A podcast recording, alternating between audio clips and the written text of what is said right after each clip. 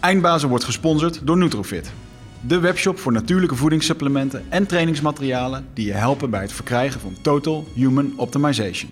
Nutrofit is hofleverancier van merken zoals Onnit, Natural Stacks en Bulletproof Coffee. Probeer onze producten zonder risico door onze money back guarantee. Bezoek ons op www.nutrofit.nl. Bestel je voor 9 uur 's avonds, dan zorgen wij dat jouw bestelling de volgende dag geleverd wordt.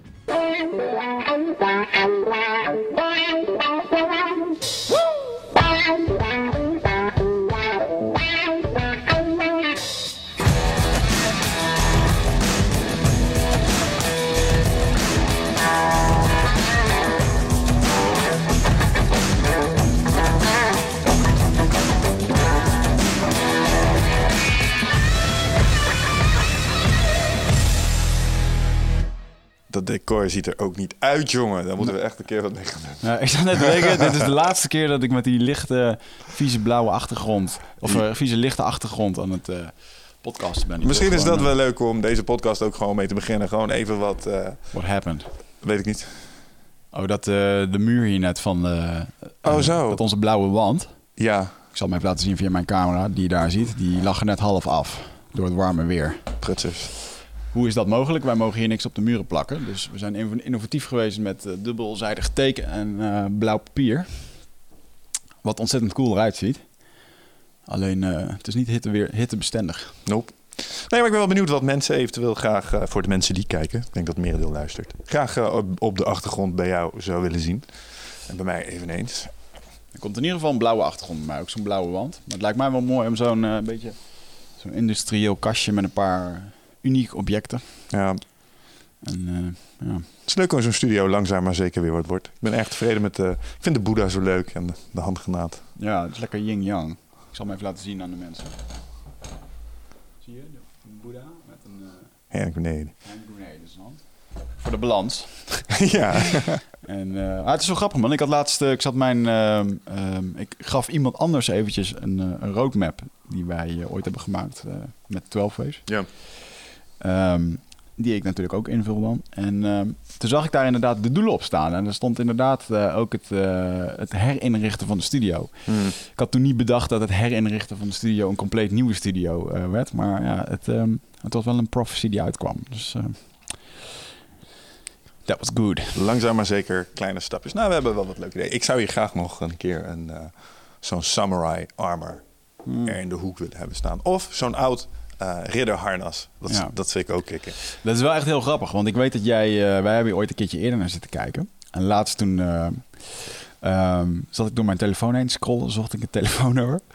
En toen kwam ik in één keer Samurai Henk tegen. Samurai Henk. ja, er is ooit een keer zo'n zo'n zo'n zo'n Samurai Armor stond op een marktplaats te koop. Oh, ja. En toen zei ik tegen jou, zou ik die man eens bellen voor leuk voor in de studio? Dus toen belde ik die man op en die man die heette Henk. En die gozer die had onwijs veel kennis over samurai zwaarden en hoe dat allemaal werkt, hoe dat je ze kan kopen. En dat kan er voor een paar honderd euro voor tienduizenden euro's. Mm. En eh, ik had echt een heel leuk contact met die man. Eh, maar goed, uiteindelijk was dat ding gewoon te duur. Ik geloof dat vijf, het viel mee 5000 euro. Ja, het is nog steeds een hoop geld. voor Ik wou net zeggen. Ja, dat is veel geld. En ehm, ehm, dan heb je natuurlijk gewoon een ding wat eigenlijk gemaakt is voor de sier, wat dan bij rijkere families thuis stond. Oké, die dingen werden niet gebruikt. Ja, die, die heb je dus ook. Alleen, ja, die zijn dan wel weer een stukje, een stukje duurder. Mhm. Dus wat, dan, wat eigenlijk in de laatste periode van die, eh, van die eeuw gemaakt is, is vooral sier en eh, een soort eerbetoon. Mhm. Ehm, maar als je een rijke familie was en je liet zo'n ding maken, dan had je natuurlijk ja, alle knoppen en spelden en diamanten erop, bij wijze van spreken. Ja, ja sowieso het, eh, het bezitten van een zwaard was ook niet eh, vanzelfsprekend voor iedereen. Zo'n eh, een zwaard was ook oprecht duur. Hmm, Ook ja. om te bezitten. En dat was, dat was niet alleen in Japan, dat was ook in de middeleeuwen. Ja. Weet je nog dat we die training hebben gedaan? Zwaardvechten? Ja, ja, ja, dat, die, dat die doet. Wij hebben in het jaarprogramma van eh 12 Waves hebben wij heel veel verschillende dingen geprobeerd om te kijken of er iets van waarde in zat. Zo hebben wij ook eh, een eh, training gehad, eh, middeleeuws zwaardvechten. Dat was een leuke workshop op zich. Ehm, maar we hebben daar ook wat kennis op gedaan. Een van de dingen die die beste man vertelde was dus inderdaad dat een zwaard was echt duur. En ehm, het was ook een soort machinegeweer. Want met een zwaard was je echt gewoon wel de man op het slagveld, zeg maar. Omdat de gemiddelde boer die had of een stok of een, nou ja, hoe noemen ze nu, een riek. Ja. Dus ja, prijzige shit. En ik denk dat het een beetje hetzelfde is als met die samurai armors. Eh, dat dat ook niet voor iedereen was. Want zo'n ding eh, beschermde je natuurlijk ook gewoon echt op het slagveld. Ik bedoel, Ja. ik bedoel ridders eh, waren gewoon een soort van tanks. Gaat goed? Ja, ja Maurice, sorry. Hij fucked up somewhere along the line. No worries, dat is hij wel gewend. Ehm, ik probeer mijn camera wat laag te zetten. Dat hij wat meer op mij richt. Dat doen we allemaal gewoon live, maakt niet uit. Ja. Je kan ook iets, je kan ook iets onderuit zakken. Of Ja. omhoog gaan zitten. En dan loop ik met een hernia de, lucht, de deur uit hier. Ehm, ja man, nee, dat is, eh, is eh, expensive stuff. Ik ben wel eens vaak in die musea's geweest in Zuid-Azië. En had je ook... ehm, en stonden dan van die zwaarden. Maar een hele hoop van die zwaarden die zijn natuurlijk met bakken geproduceerd voor het Japanse leger. Dus eh, iedereen kreeg dan zo'n zwaard.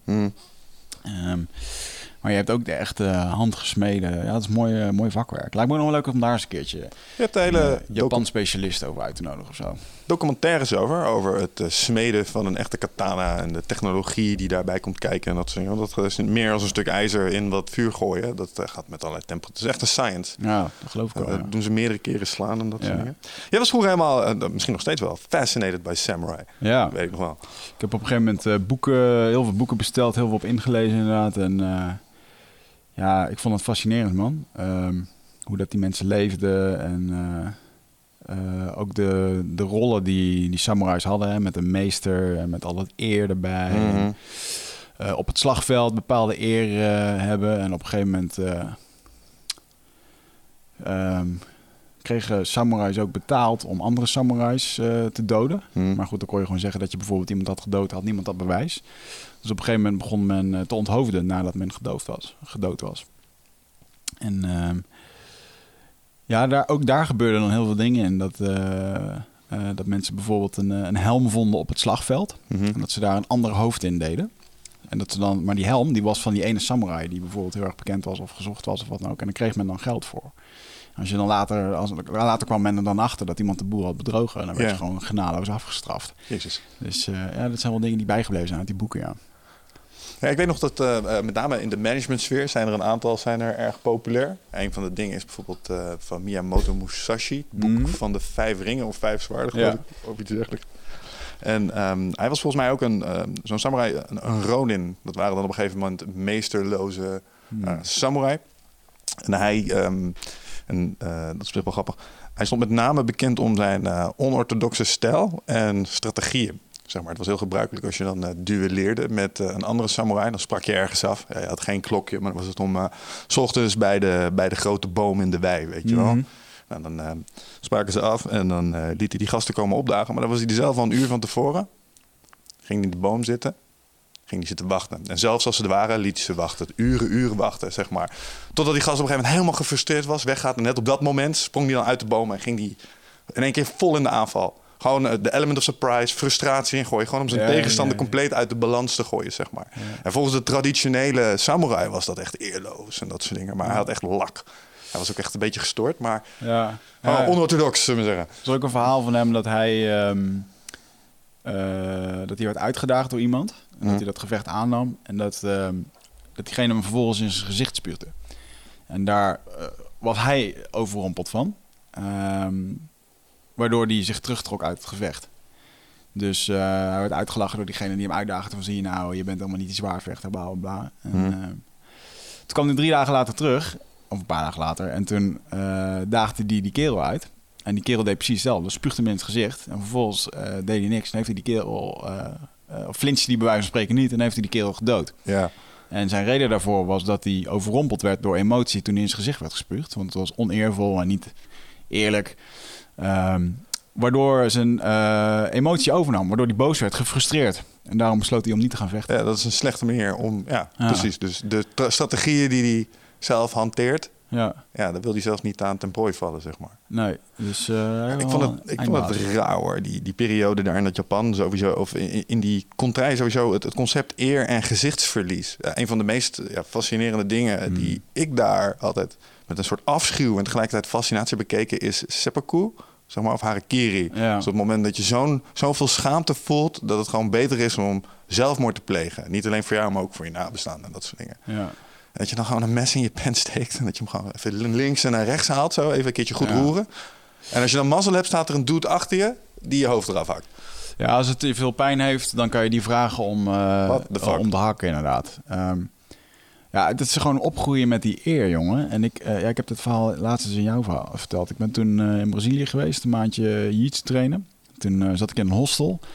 Dus zat ik ochtends ontbijten, kwam er een Japans meisje bij me zitten die in Amerika had gestudeerd. Mhm. En eh daar ben ik toen een ochtendje mee naar het grote Jezusbeeld eh, geweest. In, Ja, ja, ja. En eh, ik zat gewoon met haar te kletsen. Ik zeg, joh, wat ben je allemaal aan het doen? Nou, ik studeer in San Diego. En ik zei, oké, nou, top. Eh, leuk dat je uit Japan daarheen gaat. En eh, eh, ik zeg, wat ga je doen? Want je bent bijna afgestudeerd. Zij zo, ja, ik ehm, kan teruggaan naar eh, San Diego. Dan eh, supporten mijn ouders mij wel. Maar mm, ja, het zit er eigenlijk wel gewoon eh, in. Het zit er eigenlijk gewoon aan te komen dat ik eh, terug naar Japan ga. Alleen weet ik dan wel dat ik gewoon uitgehuwelijkd ga worden door eh, mijn ouders. En Hmm. eh, ja, dan word ik gewoon eh, Japanse huisvrouw. Holy shit, man. Je hebt gewoon in San Diego op college gezeten, weet je. Gewoon, ja, echt een... Je had gewoon bij ons in de klas kunnen zitten, bij van Mhm. spreken. En dat die ouders dat dan ook supporten. Maar op het moment dat je terugkomt, dan houdt het eigenlijk ook op gewoon met de zelfontwikkeling en word je gewoon, eh, word je gewoon uitgehuwelijkd. Ja. En ehm, eh, de, de jongen waar zij mee zou gaan trouwen, zou waarschijnlijk ook degene zijn die de fabriek van haar vader zou overnemen dan. Holy shit man. Ik zeg, en hoe voel je daarbij dan? Voel je dan niet een bepaalde dwang? Zei ze, joh, ik, eh, ja, ik wil dit eigenlijk niet. Omdat ik nu ook heb gezien eh, hoe dit hier kan. Kan, ja. Maar ja, dit is toch gewoon mijn familie. En als ik het niet doe, dan word ik gewoon echt onteerd. Ja, En Wat gewoon, dan zal het nu gewoon betekenen dat je gewoon dat niemand meer naar je kijkt, bij wijze van spreken. ja.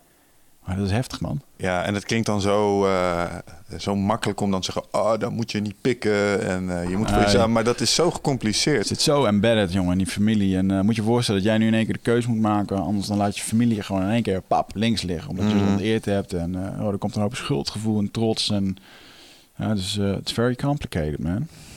Ja, en het is ook niet alleen je familie. Het is iedereen eromheen ook die het begrijpt dat je familie het doet. Dus er is niemand die zegt, ja, wat onredelijk zeg van je ouders. Nee, er is een hele groep mensen die zeggen, ze hebben groot gelijk. Jij bent een slecht persoon. Ja, ja. Ja, en ze weten ook niet beter. Maar, Er zit ook gewoon eh, die, die samurai-cultuur, dus generaties terug, die zit daar nu nog steeds eh, als het ware in. In dat soort stukjes eer. En, eh, ik ben wel benieuwd waarom die, die pre-arranged marriages... Wat, wat, ik heb wel ideeën hoe zoiets ontstaat. Maar wa- wat zorgt ervoor dat het bij ons... Ja, volgens mij zat het bij ons ook wel in de cultuur. Ik wil zeggen, waarom zit het hier in het Westen minder in de cultuur? Maar het zat volgens mij wel in de cultuur hier. Heel sterk zelfs. Ik denk wel dat ouders een hele grote invloed hadden. Maar ik denk dat de, eh, de kerk is hier natuurlijk wat afgenomen qua impact en sterkte. En eh, Maar is het in Japan puur gedreven vanuit religie? ja, ik heb geen idee. Of meer vanuit een cultuuraspect? Ja, of, of, want dit klinkt bijna als eh, zeg maar Game of Thrones, strategische huwelijken om families, ja, clans sterk te maken. ja, dat zou wel eens kunnen, man. Uiteindelijk denk ik dat het daar een heel groot eh, vandaan komt. Van die moet met die trouwen, zodat er een soort van bloedlijn in komt. Daar zal het zeker wel mee te maken hebben, ja. Ja, Mm. Maar het, is wel, het is wel leuk om daar eens een keertje een specialist over eh, hier in de studio te halen of zo. Die dat, eh, bijvoorbeeld ook dat heeft me ook gefascineerd. ehm, dat kastensysteem in India, weet Ja. je wel? dat is vaag. En ik, toen ik in die, in die online betaling zat, toen zat ik op een gegeven moment met een meneer te praten. En eh, die wilde niet vertellen wat hij ging doen met die online betaling. Ik zei, nou goed, dan kan ik je, kan ik je niks aansluiten. Ja, het wordt een soort dating, maar dan anders. Oh, een dating. Nou, een soort risicobranche, hè, want er wordt een hoop in geklooid. En eh, toen moest hij toch nog meer gaan vertellen wat hij ging doen. En wat bleek nou? Hij ging een, eh, een e-commerce platform voor dating opstarten in India. Eh, wat werkt op, op basis van die kasten. Dus je hebt bepaalde kasten wat eigenlijk niveaus zijn. Mhm. En als je uit de ene kast komt, mag je niet met een andere kast trouwen. Dus hij ging daarop eh, eh, ja, internet daten, huwelijken Ja. voorzien. En je hebt vier van die lagen in de bevolking. Ja? Ja. Vier? Vier. De onderste, ja, de, de- ja vier van, van dat soort lagen. En inderdaad, het, het is redelijk strak gescheiden. Wat je toch niet meer kunt voorstellen dat dat gewoon Nee. een ding is. Nog nu, in 2017 ergens. Ja, dat is bizar, man. Dan, eh, ik weet niet in hoeverre dat dat gaat, hoor. Of dat die mensen zich dan ook echt hoger voelen en niet praten met die andere kast. Ik denk het wel, want dat krijg je, want je, je vormt gewoon een afscheiding. Ik denk En, dat als je nog, als je dating sites bouwt die inspelen op die, structuur, op die Ja. culturele structuur, Ja, dat, dat het zeker relevant is. ja. Maar moet je ook voorstellen hoe je dan wakker wordt. Dan word je ooit een keer geboren en dan zit jij in kast 4 of de, de hoogste kast. Eh, hoe denk je dat je naar kast 1, 2 en 3 kijkt? Weet je, dat zijn de mensen die dan in, eh, in je keuken de boel schoon staan te maken. Mhm. Ja. En wat nou als jij vanaf dag één in wordt gefluisterd dat jij beter bent dan die mensen? Ja, ja, dat ga je Kun je er dan, ja, ga je dat geloven? Ben jij dan mentaal lenig genoeg om te zeggen, nou, ik weet niet of dat klopt. Volgens mij zijn we allemaal hetzelfde Ja, onder de streep. Kijk, je, je, moet het, eh, je moet dat ergens tegenkomen. Maar als je, dat, als je, als je jezelf dus ook helemaal afscheidt van die wereld 1, 2 en 3... dan is het heel moeilijk om daar eh, eens een keer aan te ruiken wat, wat daar nou precies gebeurt. Mhm. Hè, Of je moet als een filmverhaal verliefd worden op dat ene meisje wat in kast 1 zit. En zij is de, zij is de schoonmaakster, jij bent de, de weet ik veel wat. En eh, oh, het kan eigenlijk niet. Dat soort verhalen krijg je dan. Ja. Het zal ook wel een keer gebeurd zijn. Ik zou willen geloven dat ik, eh, eh, dat ik dan zo'n prins zou zijn. Dat ik dat in de gaten zou hebben. En dat ik die slag zou maken. Maar weet je, ik denk dat dat niet waar is. Ik denk dat, want als dat waar zou zijn. Dan zouden we dat nu stiekem ook al wel doen. Want we hebben zeg maar, over deze hele wereld heen gelegd natuurlijk ook al een soort van kastensysteem. Hmm. En we zitten wel in de upper echelon daar. eh, In termen van welvaart, kennis, gezondheidszorg. Eh, on- minder zichtbare kasten misschien. Ja, nou ja, ik zag toevallig vanochtend op Facebook een, eh, een, een, een filmpje. van, van een jongetje uit Syrië. Dat staat, zeg maar, en de, tegenwoordig op Facebook staat geluid uit. Dus je ziet, zeg maar, alleen. zeg met maar, die vader en die moeder stond. Ja, en die staat echt van: hey, word alsjeblieft Ja, eens wakker. Help ons alsjeblieft, weet je wel. En, Intens. ja, dat had ik dus ook. En ehm, dat ik ook denk van ja, maar, maar lieve jongen, wat wil je nou precies dat ik doe dan? Weet je wel, ik zou niet weten waar ik moet beginnen. Ehm, maar dat is ook lekker makkelijk denken enerzijds. Want ja, ik heb het goed. En hey, weet je, het is, ja, het is de derde wereld een beetje, weet je wel. En dat, ja, je bent opgevoed dat in Afrika gaat het toch altijd kut. Dus weet je wel. Ja, ja, ja. Dus ik denk niet dat als, als zou het in India zijn en je zou Aladdin zijn, eh, dat je dan wel ineens anders zou handelen. Want ja, we doen het nu ook niet echt. Nee. Ja. Ah, ik ben ook heel erg benieuwd. Als je stel nou dat je kast 1 bent, maar je hebt in één keer een onwijze stootgeld. Want, ehm I don't know, weet ik veel. Je, je krijgt in één keer, je zet een bedrijf op, je wordt in één keer heel erg machtig. Ben je dan ook in de positie om bijvoorbeeld eh, zo'n kastniveau te kopen? Dat je in een hogere kast komt? Weet niet. Of, Ik denk dat je, ja, in India misschien, op de wereld. Kijk naar jongens als, eh, jongens, mannen als Bill Gates. Wat zij doen. Die hebben, een, die hebben een klein, de, zeg maar, het BNP van een klein land tot hun beschikking. En die zetten dat wel degelijk in om verandering Ja. teweeg te brengen in, in de moeilijkere gebieden. Zoals bijvoorbeeld, hij zegt op een kruistocht tegen malaria. ja. Dat zegt zijn ding, daar pompt hij echt fucking veel geld in. ja. Om dat te bestrijden. En met name om mensen te helpen die geen medicijnen en bescherming hebben tegen ja, malaria. Dus ja, ja die, die kans is er zeker. Alleen ik denk dat je ehm nou, één probleem tegelijk, zoals hij doet. Hij, hij pakt malaria heel doelgericht aan. Hmm. En ik weet niet wat voor, een, eh, wat voor grote projecten eh, hele rijke mensen nu nog meer aan doen. Ik geloof dat El- Elon Musk ook een soortgelijke projecten heeft lopen. ja. Meer op onderwijs gericht, als ik me niet vergis. Ja, ja interessant. Hey, over malaria gesproken. Ik dacht bijna dat ik het had, jongen, Ja, in januari. Ik eh, merkte dat ik echt fucking moe aan het worden was. Ik voelde me niet lekker. Het was ergens in januari, december al. En eh, eind december begon dat een beetje. En eh, begin februari, toen kon ik helemaal niks meer. En toen had ik ook echt koorts, zweetaanvallen en pijn aan mijn lever en mijn mild. Fuck, jongen. Dat was echt eh, bizar. Dus ik, eh, dan ga je kijken op Dr. Google. ja, dat is echt een slecht idee trouwens. Opgezwollen mild of lever. En het eerste wat ik tegenkwam was malaria. En ik kom natuurlijk Oh. net eh, twee of drie maanden uit, uit die jungle. Ja, dat, nou, AIDS komt hier ook nog bij. Mooi verhaal. Echt vervolgens, ik... eh, ehm, eh, en ik dacht op een gegeven moment zelfs, krijg ik nou gewoon weer een burn-out? Maar ik denk, dit voelt niet als een burn-out. Ik heb, ook- ik heb geen stress of zo. Ik voel me weer prima. En eh, ja, ehm, nou ja, ik, ik ken dit gewoon niet. Deze Mhm. moeheid of zwaarheid, weet ik veel wat het was. Dus eh, ik ging naar de dokter toe en toen had ik... ehm, eh, het is mooi dat ik daar op de stoel zat en hij zo... En wat denk je dat je hebt dan? Ik zei, nou, ik heb even gezocht op internet. Hij zo, wat zei internet? Ja, misschien malaria. Hij zei, oké, nou, we gaan wel even wat bloedtesten doen. En toen bleek dus dat ik de ziekte van Pfeiffer had. En eh, nou, dat wens ik echt niemand toe, jongen. Ehm, en dan, eh, dan ga je op internet lezen hoe lang duurt dat. Nou, twee tot zes weken. Dus ik had me daar al helemaal op ingesteld. Nou, dit doen we wel even zes weken. En ehm, nou, dat, eh, ik durf nu te zeggen dat ik op 90% weer zit. Hmm. En ik kon echt geen vijf minuten hardlopen of doen. Of eh, continu dat moe gevoel. Jongen, ik denk dat het nooit meer overgaat. Wat is uh, precies? Het is een herpesvirus wat je krijgt via slijmoverdracht. Ehm, ja, dat kan je echt heel simpel krijgen via een glas of weet ik veel wat. Als iemand een keer niest. Of, Mhm. eh, dus het is super besmettelijk. Mits je immuunsysteem eh, erg laag is. En waar ik denk dat ik het heb opgelopen is dat ik uit de jungle kwam, 12 kilo kwijt was geraakt. Eh, ik was wel aan het herstellen in november, december, ja. Ik denk dat ik het daar ergens... daar heb ik ook wel de eerste symptomen gehad dat ik dat toen heb gehad.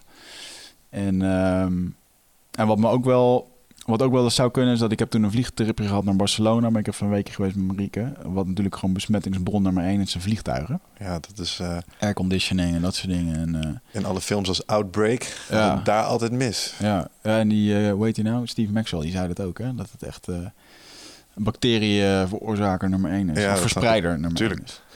En toen ging ik, eh, maar op een gegeven moment, jongen, na twee maanden, ik voelde me nog steeds gewoon precies hetzelfde. En het schoot gewoon niet op. En daar word je echt, eh, het feit dat je wel wil, maar niet kan. Nou, dat is echt, eh, ja, ik heb dat wel ervaren, ja. Dus ik, eh, ik zat wel vaak naar bijvoorbeeld naar mijn ex-vriendinnetje die dan een auto-immuunziekte had, zat ik wel eens te kijken van, oh man, kom op, weet je wel. Oh, nu heb ik het gewoon zelf ervaren, dus eh, sorry. I apologize. En toen- maar toen ging ik terug en even terugkomen. Het was mooi. Toen ging ik terug. Ik zeg, joh, ik heb het nog steeds. En ik ben twee maanden verder. En het gaat nog steeds niet goed. En eh, hij is oké. Eh, hij zegt, nou, voordat we verder gaan zoeken naar tropische ziektes, wat ook al kan, ehm, gaan we eerst dit zeker uitsluiten. Zeker uitsluiten dat het eh, wel of geen vijver is, of dat het echt vijver is. Hij zegt, ik denk namelijk dat het vijver is en dat jij gewoon de pech hebt dat het langer duurt. Het kan soms, bij sommige mensen duurt het zes maanden of zelfs jaren. Ja. En ehm, hij zegt dus we gaan nu als eerste uitsluiten dat dit het echt is. Dus je gaat zo meteen eventjes naar, eh, we gaan even wat bloed, bloed prikken en je krijgt zo meteen even een HIV-test. Sorry?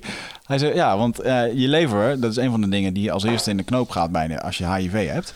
En eh, dat willen wij even uitsluiten, want we willen zeker weten dat je Pfizer hebt. Ja. En ik, ik wist toch heel erg zeker dat ik geen HIV had. Maar toch ging ik daar een soort van... Zit je daar op die stoel en dan moet je... Dan hebben ze dus een... ehm, eh, gewoon een soort pakketje wat ze openscheuren... alsof het gewoon een of andere koek uit een verpakking is. En eh, gewoon zo'n sneltest. En dan prikken ze bloed uit je vinger. En dan eh, zit je samen met, zo'n, eh, met die dokterassistenten. Als het één stipje wordt, dan is het goed. En als het twee stipjes is, dan is het niet goed. En dan zit je echt gewoon met z'n tweeën...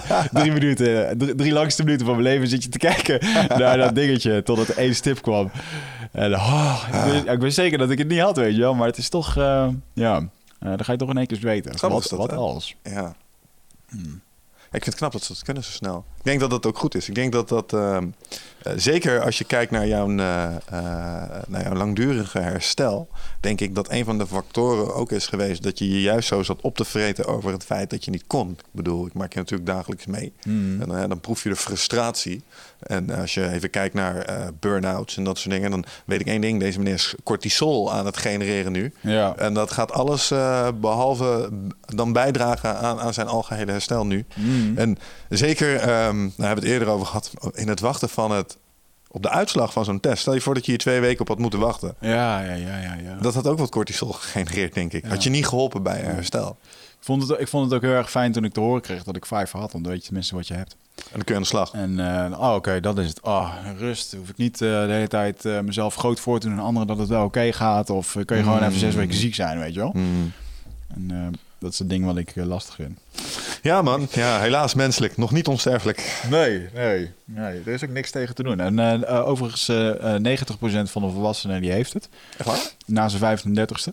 Uh, maar vaak weten mensen dus niet eens dat ze het hebben gehad. Dus je kunt het ook uh, een keer een griepje hebben gehad. En dat je drie weken een keer moe bent geweest. En dan, uh, dus mijn man, dus niks aparts. Ja, het bewijst weer hè, het belang eh, van het intact houden en het uh, up running houden van je immuunsysteem. Ja. Rust. En ja, jij hebt natuurlijk alles eh, in die jungle gedaan wat je niet moet doen om je immuunsysteem eh, intact te houden. Ja. Namelijk eh, allerlei moeilijk eten, weinig eten, eh, waarschijnlijk slecht slapen. Ook Ja. nog een voedselvergiftiging, weet je wel. Nou, dus dat, dat zal er ook een flinke deuk in geslagen hebben. Ja, ik denk ook echt een groot eh, proteïnetekort in die jungle. Geen Ja. vlees en zo. En eh, ik kan wel mijn aardappel eten wat je helemaal schoonmaakt. Maar dat is wel, eh, ja. Hij haalt veel energie uit, eh, uit vlees en dat soort dingen. En ik denk dat, ja, het is de makkelijkste manier om het binnen te krijgen. Om, om de boel eh, sterk te houden. Natuurlijk kun je Ja. wel veganistisch, vegetarisch eten en dat soort dingen. Maar zeker als je in moeilijke omstandigheden zit, kan je lichaam alles gebruiken, denk ik, eh, Ja. wat het kan binnenkrijgen. En zeker in de jungle zit je denk ik wel in moeilijke omstandigheden. Ja, ja. Ja, zeker als je niet alles mag eten. Norm- Normaliter Mm. biedt het alles natuurlijk. Ja. Hey, maar inmiddels gaat het weer een stukje beter. Yes. We zijn weer lekker aan de weg aan het timmeren. Mhm. Wat is on your mind lately, man? Waar ben je, waar ben je druk mee? Mm, ik ben heel erg druk met mijn boek. Eh, mijn boek ga ik... eh, eh, ik ga komende dinsdag twee weken naar Portugal. Tien dagen eigenlijk. En dan ga ik daar tien dagen weer eventjes de eenzaamheid opzoeken. En gewoon lekker... mijn boek schrijven. Lekker. Weet je nog dat we ooit op... Uh, nog op Facebook en dat soort dingen voor, voor Instagram. En dan keken we ook naar gasten en die waren een boek... Die waren een weekje weg aan een boek aan het schrijven. Dat was ja, deze van ooit. Ja. Ooit. Nu ga je gewoon een week naar Portugal om lekker aan je boek te werken. Uh, toevallig dat dit idee mij heel erg triggerde door uh, eindbasengast uh, Koert van Mensvoort. Die, ja. we zijn vriendjes op Facebook geworden. En, hij, ik zag in één keer een heel mooi uitzicht in Griekenland op de zee. waar hij met zijn laptop een weekje schrijven. En toen dacht ik, fuck, ik ja. moet het gewoon doen man. En ja, het heeft even wat voet in de aarde gehad om, dat, om weer even in de moed te komen om dat boek te schrijven en zo. Mm. Ehm, uh, ja, ik ben gewoon druk geweest met alles. Ik merkte dat ik ook gewoon... Uh, ik heb niet meer gesproken over mijn dieet en hoe dat daarna is gegaan. Maar ik heb daar best wel pittige tijd mee gehad om weer te integreren hier. Emotioneel veel gevoeld en uh, soms ook helemaal niet verklaarbaar waarom ik me zo voelde. Of je gaat gewoon door een emotionele rollercoaster als je daar terugkomt. En dat dieet, dat is echt pas begonnen toen ik, toen ik terugkwam. Um, maar wat mij in één keer triggerde om het in één keer te gaan schrijven, is dat ja, Ehm, ik heb, in de jungle heb ik toen ook wel te horen gekregen van... joh, Richard, uh, over tien jaar... dan zou ik gewoon heel graag uh, een beetje de shaman, de shaman in mijn eigen tuin willen zijn... bij wijze van mhm. spreken. En uh, hiermee bezig zijn, hier meer mee willen doen. Um, dat neemt niet weg dat ik nog steeds lekker wil ondernemen. En ik wil daarmee ook gewoon een soort van basis hebben, een soort zekerheid. En ehm, ja, je bent ook niet zomaar een shamaan, weet je wel. Het is gewoon tientallen jaren werk. En, dus toen dacht ik van, nou, dat ga ik ooit dan een keer doen. En toen uh, had ik in uh, januari uh, nog een, mijn eerste ayahuasca-sessie gedaan na de jungle. En toen kreeg ik inderdaad heel erg duidelijk te horen van... joh, leuk dat je dat over tien jaar wil. Maar het is niet zo als je nu tien jaar niks gaat doen... dat je het over tien jaar bent. Dus je moet er wel mee aan de slag gaan. Mm -hmm. En van het een kwam het ander. En Isha, de man waar, die mij onder handen heeft genomen in de jungle... die gaat een tour doen door Europa. En ik ga dat coördineren voor hem. Uh, dus ik ben heel erg blij om te kunnen melden dat deze lieve man in augustus en september naar Nederland komt. En uh, dan gaan we de eerste ayahuasca-ceremonies uh, Er zijn er nog plekken? Er zijn nog vijf plekken. Het is super hard gegaan. Want ik heb eigenlijk pas een weekje heb ik het online gezet. En op mijn persoonlijke pagina Wigert Meerman kan je dat vinden. En ja, dat gaat heel erg hard. Je kan daar nog steeds even kijken en kijken of dat er aanmeldingen zijn. Er zullen ook nog misschien wel wat mensen uitvallen en zo. Maar dit gaat wel heel hard. Uh, het gaat om 25, 26, 24, 25 en 26 augustus volgens mij, dat weekend. Vrijdag tot en met zondag. 1, 2 en 3 september. Ja, en dat is wel de kans om een keertje een uh, traditionele uh, ayahuasca-ceremonie mee te ja, maken. Wat mogen mensen daarvan verwachten? Het is, uh, ik, ik, bedoel, ik heb natuurlijk twee ceremonies gezien. dat was Peruaanse stijl. Dit ja. zal denk ik iets anders eraan toe gaan, verwacht ja, ik. andere soort Icaro's, andere muziek. Uh, andere medicijnen, dus ook mm. uh, rapé, dat, dat as wat in je neus wordt geblazen. Ook sananga, dat is een soort wortel. Uh, een bos, ja, de wortel van een, een bosje wat daar groeit. Dat een heel scherp sap. En dat spuit dan in je ogen, ogen. En dan ben je eigenlijk vijf minuten... Dat is gewoon citroensap XL, zeg maar. En daardoor krijg je beter zicht en werkt ook heel erg goed tegen mentale ziektes en zo. Heftig. Dat is de gedachte daarachter. Ja. En natuurlijk ook gewoon brew. En brew, man. Brew, ja. De ayahuasca brew. En uh, ik heb een super mooie locatie gevonden in, uh, in Nederland. En wat ik heel erg fijn vind, uh, in, in Drenthe is het overigens. De locatie wordt bekendgemaakt aan de mensen die, die zich uiteindelijk hebben ingeschreven. Je bent ook verplicht om drie dagen mee te doen. Mm -hmm. dat doe ik A, omdat ik het gewoon met één groep wil doorstaan. En B, omdat ik denk dat, dat je best meerdere dagen nodig kan hebben om ja, voor dat stukje diepere heling. Volgens mij zei Gino, the magic number is three. Ja, ja. dat denk ik ook wel, ja. Um, ja, dus dat is in ieder geval wel heel erg uh, cool om dat zo te doen. Ik ben ook heel erg blij dat ik het op mijn manier nu kan doen. En het eigenlijk gewoon uh, als een bedrijf kan benaderen. Dus dat dit gewoon wat professioneler wordt neergezet. Mm. Uh, goede locatie, goed eten, de juiste begeleiding erbij. En uh, ja, daar heb ik wel veel lol in om wat te doen. Ik ben ook blij dat het zo snel gaat. En dat is voor mij ook een teken van... oké man, dit, uh, dit moest zo zijn. Ja. Wat zit, er in, ehm, wat zit er voor mensen die dit overwegen in termen van voorbereiding aan vast? Want dit is natuurlijk niet iets, uh, oh, het is dat weekend mooi. Uh, en dat je dan gewoon ja. opkomt dagen en dat het allemaal wel goed gaat. Je moet natuurlijk een intentie hebben, daar begint het mee. En uh, jezelf goed inlezen over waarom je dit wil doen. En ik heb bijvoorbeeld heel veel aanvragen gekregen al van mensen die zeggen: um, Ik wil dit graag doen, mm. maar is er wel goede begeleiding? Want vorige keer heb ik dit of dat ervaren. Mm -hmm. En dan gaan we een beetje teruggraven waar iedereen is geweest. En meerdere mensen, joh, ja bij verschillende aanbieders eh, in Nederland, waar men dan zei van ja, ik had gewoon het idee dat die mevrouw niet de, eh, de ruimte kon houden, de, de energie of net hoe je dat wil noemen. Kijk, en je weet niet of dat echt zo is. Hè? Je Mhm. weet ook niet of dat, dat niet gewoon de perceptie is van die persoon die in een soort van angst kwam en denkt: Oh, maar ik ben hier niet veilig. Ik, eh, ik denk dat zij het niet kan doen, dus ik ben onveilig. Als dat in je hoofd gaat zitten, dan is dat wat je op dat moment ervaart. Mhm. Dus eh, ehm, en ik denk ook serieus dat er mensen ehm, in mijn ceremonies eh, die gedachten eens een keertje zullen eh, hebben. Hè? Dat sommigen dat zullen hebben van, oh, ben ik hier wel veilig? Oh, dit is zo heftig. Als je niet weet wat je verwacht of je komt in een bepaald stuk van jezelf wat je moet ervaren van, van ayahuasca. Ja, dan, het is gewoon niet te voorspellen, man. Nee. Uh, dus die voorbereiding, uh, je moet openstaan voor alles. Uh, kijk, hoe, hoe, schoner dat je bent qua eten, qua dieet. Ik adviseer twee weken. Hoe schoner dat je bent van, van medicijngebruik of slecht eten, hoe minder dat je hoeft over te geven. Hoe makkelijker dat die reis ook voor jezelf wordt. Je adviseert twee weken wat? Twee weken dieet, ja, geen zout, geen, minder suiker en bijvoorbeeld ook koffie eventjes niet. Minder cafeïne. Ja, medicatie moet je proberen niet te nemen. Of, seksuele onthouding? Seksuele onthouding ook, ja. Twee weken lang? Twee weken of een week. Net wat je wil. Ja, kijk, het gaat, seksuele onthouding is meer het feit dat uh, je hebt energie die stroomt. En die stroomt door heel je lichaam. Op het moment dat je een keertje seks hebt en je komt klaar, dan uh, verbreek je die energie. Want al die energie gaat naar dat punt. Ja, ja. Je wil die energie in je houden. Dat is eigenlijk je levensenergie. En op het moment dat je dat dus uh, ja, weggeeft op die manier, dan, dan kan het medicijn minder goed door je lichaam heen stromen.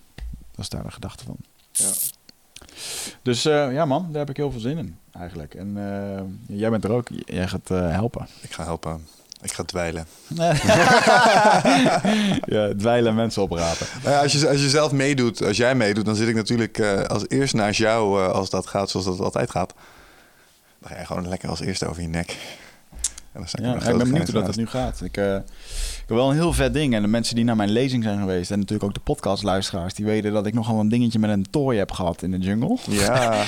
en uh, die tooi die is ondertussen gesignaleerd in Rio de Janeiro. Dus die is uh, on my way. Ooit komt hij in Nederland ja, aan. Ja, hier ben ik... Ja, jongen, hier heb, ik, hier heb ik zelfs nog stress over gehad van... En dat is ook een van de dingen in mijn dieet. Hè, dit soort dingen loslaten en vertrouwen dat het al goed komt. Uh, dit gaat een hoofdstuk in mijn boek worden, die tooi. ik voorspel jou, voor jouw eerste ceremonie, waarschijnlijk op de dag van de ceremonie zelf, komt dat ding aan. Uh, nee, want ik zie Isha al in uh, Ibiza. Oh, hij neemt hem voor je mee? Juli. Hij heeft hem meegenomen, ja. Ik zie... ja, je vertrouwt hier wel op het organisatorische talent van een aantal van die Indianen, hè? Ja, zeker. Zijn, zijn het geen helden in? Nee, uh, zeker. Zeker in dit geval. Want als jij met dat ding over de grens zou gaan, zou je af, opgepakt worden, zou die afgepakt worden. Ah. Maar uh, mensen die van, uh, vanuit indigenous achtergrond komen, die mogen met, met botten rondreizen, met veren, met, die hebben daar andere Machettes, speren, ja. pijlenbogen. kikkergif. Dat soort dingen. He gets a free pass. En, uh, dus nee man, ik ga hem lekker in Ibiza ophalen. Daar gaat hij naar een shamanenfestival. En we, we doen dit met heel veel mensen hè, door Europa, dat we dit organiseren. Het zijn allemaal Ja. mensen die dit doen. Uh, vanaf daar breng ik hem naar Frankfurt. Dan gaan we drie dagen ceremonies doen. Dan blijft hij daar nog een tijdje. Dan vliegt hij naar Finland. Van Finland vliegt hij naar Nederland. En uh, ja, dan gaat hij weer terug. Dit is vast een rare vraag en voel je vrij om, te, om deze niet te beantwoorden. Maar hoe komen deze mensen voor al hun ceremonies aan hun ayahuasca? Dat neem je vast niet mee in je koffer, bedenk ik me net, nu we het daar zo over hadden. Nee, mag, uh, mag inderdaad niet. Uh, vaak komt dat van lokale Santo Daime kerken of mensen Ah. die het zelf maken. Ja, ja. nou, ik heb natuurlijk ondertussen zelf ook wel wat contacten. Mhm. het kan ook opgestuurd worden vanuit Brazilië. Ah. Dan zit er een risico aan natuurlijk. Dat er, ja, het, ik heb geen idee hoe dat dan werkt. Ehm, wat bijvoorbeeld zou kunnen en waar ik nu zelf een beetje aan zit te denken, zou een manier zijn. Uh, de Santo Daime mag dit gebruiken. Ja. Dat ik uh, misschien contact ga zoeken met de Santo Daime. En uh, dat ik daar eens ga vragen van joh, om door middel van een relatie op te bouwen of wat dan ook. Dat je dan kan zeggen van joh, mag het naar jullie toegestuurd worden? Maar als je nou een stapje verder denkt, waarom mag Santo Daime, mag, waarom mogen zij dit? zij, zijn het, vanuit een, zij doen het vanuit een religieus oogpunt. Bingo. Weet je dat Jediïsme een geloof is? Je, Mhm. je, kan als religie, je kan als religie anything you want to Ah. kun je zijn. En misschien kun jij dezelfde status wel verkrijgen. Nou, shamanisme mag je ook als een uh, religie uh, Well, neerzetten. Kan, kan Isha het hier Ja. zelf niet brouwen, gewoon op locatie?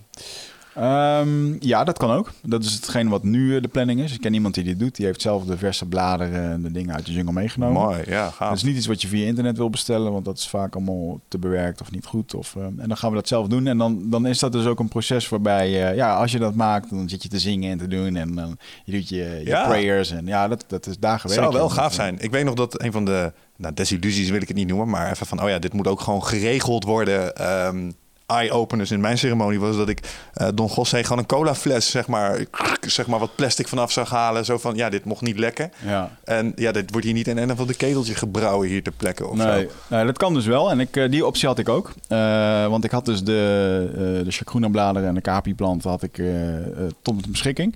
Ehm, alleen om het te maken moeten we een hele grote pan hebben. Zo'n grote pan die je in een gevangenis ziet waar ze eten in koken. Zo'n Obelixpan. Een groot, eh, groot vuur. Ja, eigenlijk, ketel. Ja, ja, Ja, het is gewoon, dat is man. Gewoon toverdrang Ja, maken. ja. weet je? Dus ik ben ook in die pot gevallen in eh, Brazilië. en ehm, that's where I got my superpowers. Ehm, eh, ja, dus dat, eh, maar dat, dat, dat duurt gewoon drie tot vier dagen wil je dit goed kunnen maken. En joh, dan is het gewoon te kort. En ik wil met Isha waarschijnlijk nog iets op de bewustzijnsrol gaan doen. Dat hij daar lekker kan vertellen over de jungle. Kunnen mensen heen komen. Ehm, ik zit er ook nog aan te denken om misschien iets met hem te organiseren... waar, we, waar mensen de, de rapé kunnen ervaren. En waarbij hij eh, ja, zijn, zijn helende dingen kan doen. En dan zal ik dat met een kleinere groep doen, een mannetje of twintig. Eh wordt geen ayahuasca, is gewoon in de avond. En ja joh, dat... eh, ik heb, al, ik heb al meerdere mensen nu eh, onderuit gehaald met die uh, rapé. Het is toch wel heftig veel. eh. Hij heeft een ding thuis, jongen. Het is, zo'n, eh, het is een soort blaaspijp in een U-vorm. Die je in je eigen neus kan eh, Mm. Ja. inbrengen. En dan propt hij dan... Die dat gaat zo recht je neus in. Hoe- Een, eh, hoe heet dat nog? Een Urike heet dat volgens mij. Eh, ik, kan het even niet opzoeken. Ik ben even de naam kwijt. Wat het, eh, Ja. En het gezicht dat hij na de tijd trekt is echt onbeschrijfelijk. Ja, het brandt, het trekt. eh, maar je krijgt er wel inzicht van. En het, eh, ja, ik heb er al mooie reizen mee kunnen maken. Dus, eh, Zei hij met een en- grijns. Ik sla, en ik slaap er ook lekker op. Is dat zo? Ja. Huh. Wanneer neem je dit typisch dan? Voor het slapen gaan? Ja, soms doe ik dit wel eens met Marieke. Doen we dit s'avonds. Voor het slapen gaan. Doen we dit samen. En dan zet je gewoon even een intentie of een vraag die je hebt. Of, en dan, dan blaas je dat bij elkaar in. En dat is heel bijzonder, man. Dan, dan is er echt gewoon de eerste gedachten die binnenkomen. Die gaan gewoon over dat onderwerp. En het is echt alsof er een, eh, ja, weer, wederom een plant iets tegen je Ja. communiceert of zo. Ik vind het mooi. Ik, eh, ik denk dat dit, eh, wat, je, wat je daar doet, ehm, eigenlijk een soort next level biohacking is. Hmm.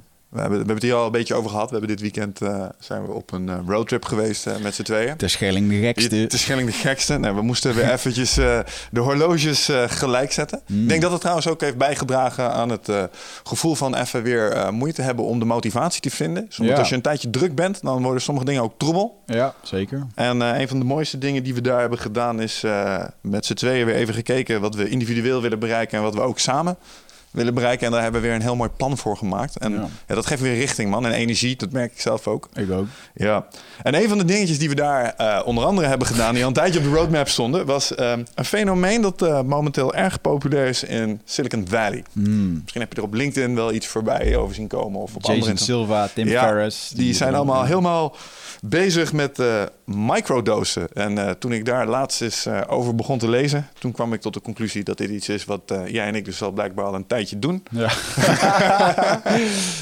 Allegedly. Allegedly. Ehm, want wat doen ze nu in eh, Silicon Valley? Ehm, de knappe koppen daar. In Silicon Valley, voor de mensen die niet weten, dat is het kloppende hart van IT-land. Daar worden alle mooie nieuwe dingen, zoals je smartphones en dat soort dingen, die worden daar bedacht en eh, geprogrammeerd en vervolgens over de wereld heen verspreid. En de knapste koppen der wereld, die eh, zijn daar begonnen met iets. Ehm, cafeïne was blijkbaar niet sterk genoeg meer. Want de meeste mensen die beginnen s ochtends met een kopje cafeïne. Nou ja, waarom? Waarom, neem jij, waarom nam jij cafeïne? Ja, om wakker te blijven, hè? om eh, scherp te blijven. Een stukje focus, Ja. een stukje concentratie. Dat zijn wel de eigenschappen die eh, worden toegedicht aan eh, cafeïne. En nou, die boys die hadden zoiets van... maar wat nou als er ook iets is wat je kan nemen in de ochtend... wat je creatiever maakt? Of anders naar het oplossen van problemen laat kijken? Of bij moeilijke gesprekken empathischer laat Ja. zijn? Eh, dat geeft je een voordeel ten opzichte van de rest van de workforce. En het is daar allemaal zo cutting edge dat eh, any advantage, zeg maar, ten opzichte tussen al die start-ups van je competitors, dat is er weer één. Dus jij briljante ideeën kunt krijgen, omdat je bijvoorbeeld 's ochtends vroeg begint met, nou ja, magic mushrooms, psilocybin. Er zijn eh, een grote groep eh, mensen daar in Silicon Valley die daar... s ochtends eh, gewoon beginnen met eh, hele kleine beetjes eh, magic mushroom eigenlijk. Ja. Net niet genoeg om, eh, om er last van te hebben in de zin eh, van dat je niet meer kunt autorijden of wat dan ook. Eh, maar genoeg om het effect te hebben om net even anders naar een moeilijk probleem te kijken, waardoor je tot een, een betere eh, en misschien wel creatievere oplossing komt. Ja.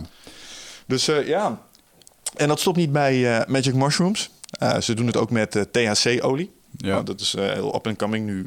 cannabis gelegaliseerd is in de Verenigde Staten.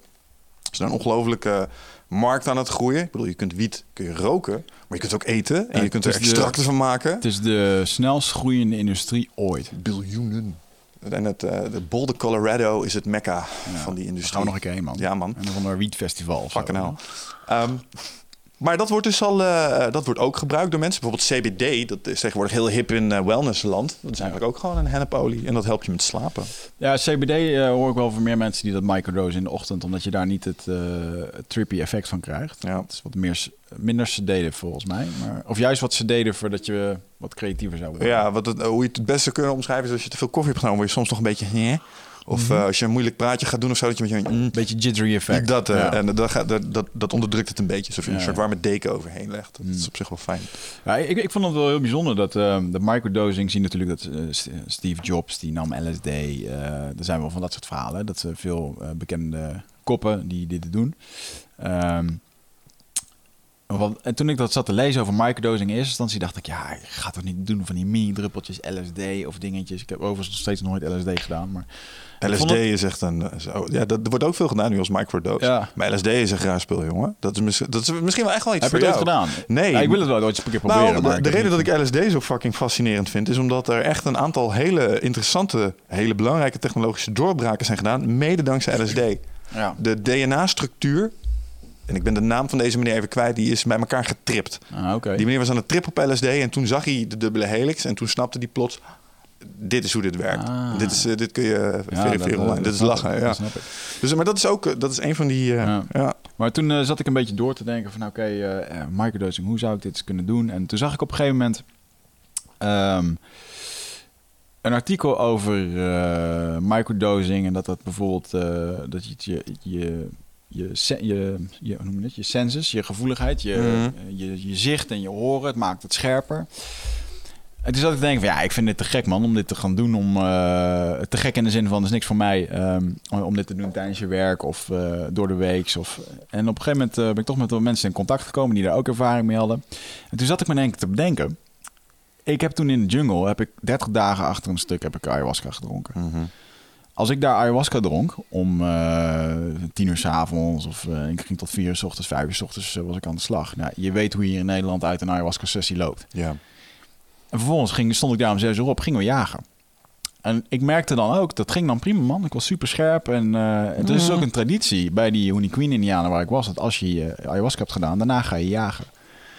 En ik snap het wel man. Je bent gewoon eh, eh, high as fuck wou ik zeggen. Je bent high as fuck, maar je bent ook high alert as fuck, weet je? Ja, maar la- laten we eens kijken naar die definitie van, eh, van de term high. Wat, wat bedoelen we met high? High bedoelen we, we merken de effecten van wat, wat het is wat we hebben genomen. Weet je, als je zegt ik ben high van de wiet, dan ben je, ja, voelt dat. Maar als je high bent van de MDMA, voelt het weer anders. Maar je, je merkt eh, de werkingen van. Ik ben ook wel eens high geweest van de Alpha Brain. Eh, Ja. Alpha Brain. Snap je wat ik bedoel? Dat, dat je denkt van, oh, ik, ik voel hem, hij werkt lekker.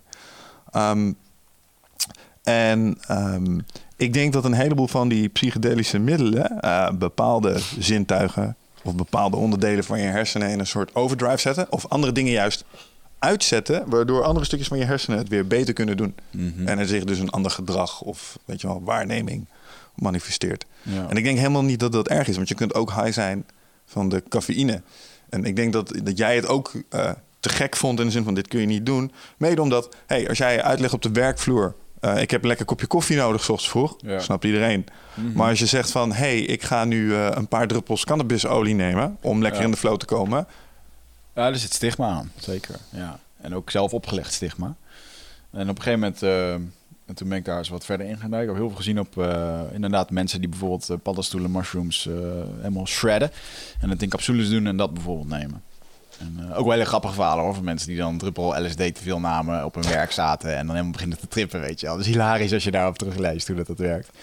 Uh, maar ook bijvoorbeeld, um, kijk, um, wat het in principe doet, wat psychedelica sowieso doet, is uh, het maakt je brein hyperactief. Hmm. Dus eigenlijk trap je even extra op de, op de gaspedaal van je brein.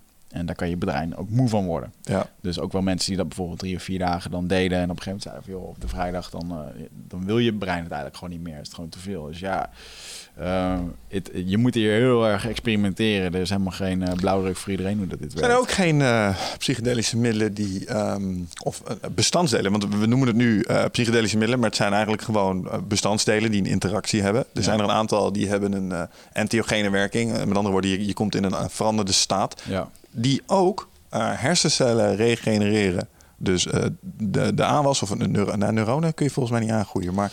Uh, nee, je hebt... Uh, was jij toch die me dat vertelde? Ja, dat was ik. Dat is, gaan we daar ook wat over vertellen? Over het nieuwe... Dat kan wel een beetje. Een nieuw thing? Oké. Okay. Ja, we hebben dit weekend zitten experimenteren ja, natuurlijk met microdosen. er zitten in, in ayahuasca is nu ondertussen onderzocht dat in de capi-plant, dus dat is de, de, een van de, de wortel, of de, de bast als het ware die erin gaat... Uh, daar zitten verschillende stoffen in die ervoor zorgen dat uh, je hersencellen opnieuw uh, gemaakt worden, aangemaakt worden. Plus um, ja, dat je, je hebt in je. We hadden het net over cafeïne en over andere drugs. Mm -hmm. Heel veel drugs die zijn gericht om iets te doen met je dopamine of met je adrenaline. Ja. Dat is waardoor je die kick voelt of die boost krijgt.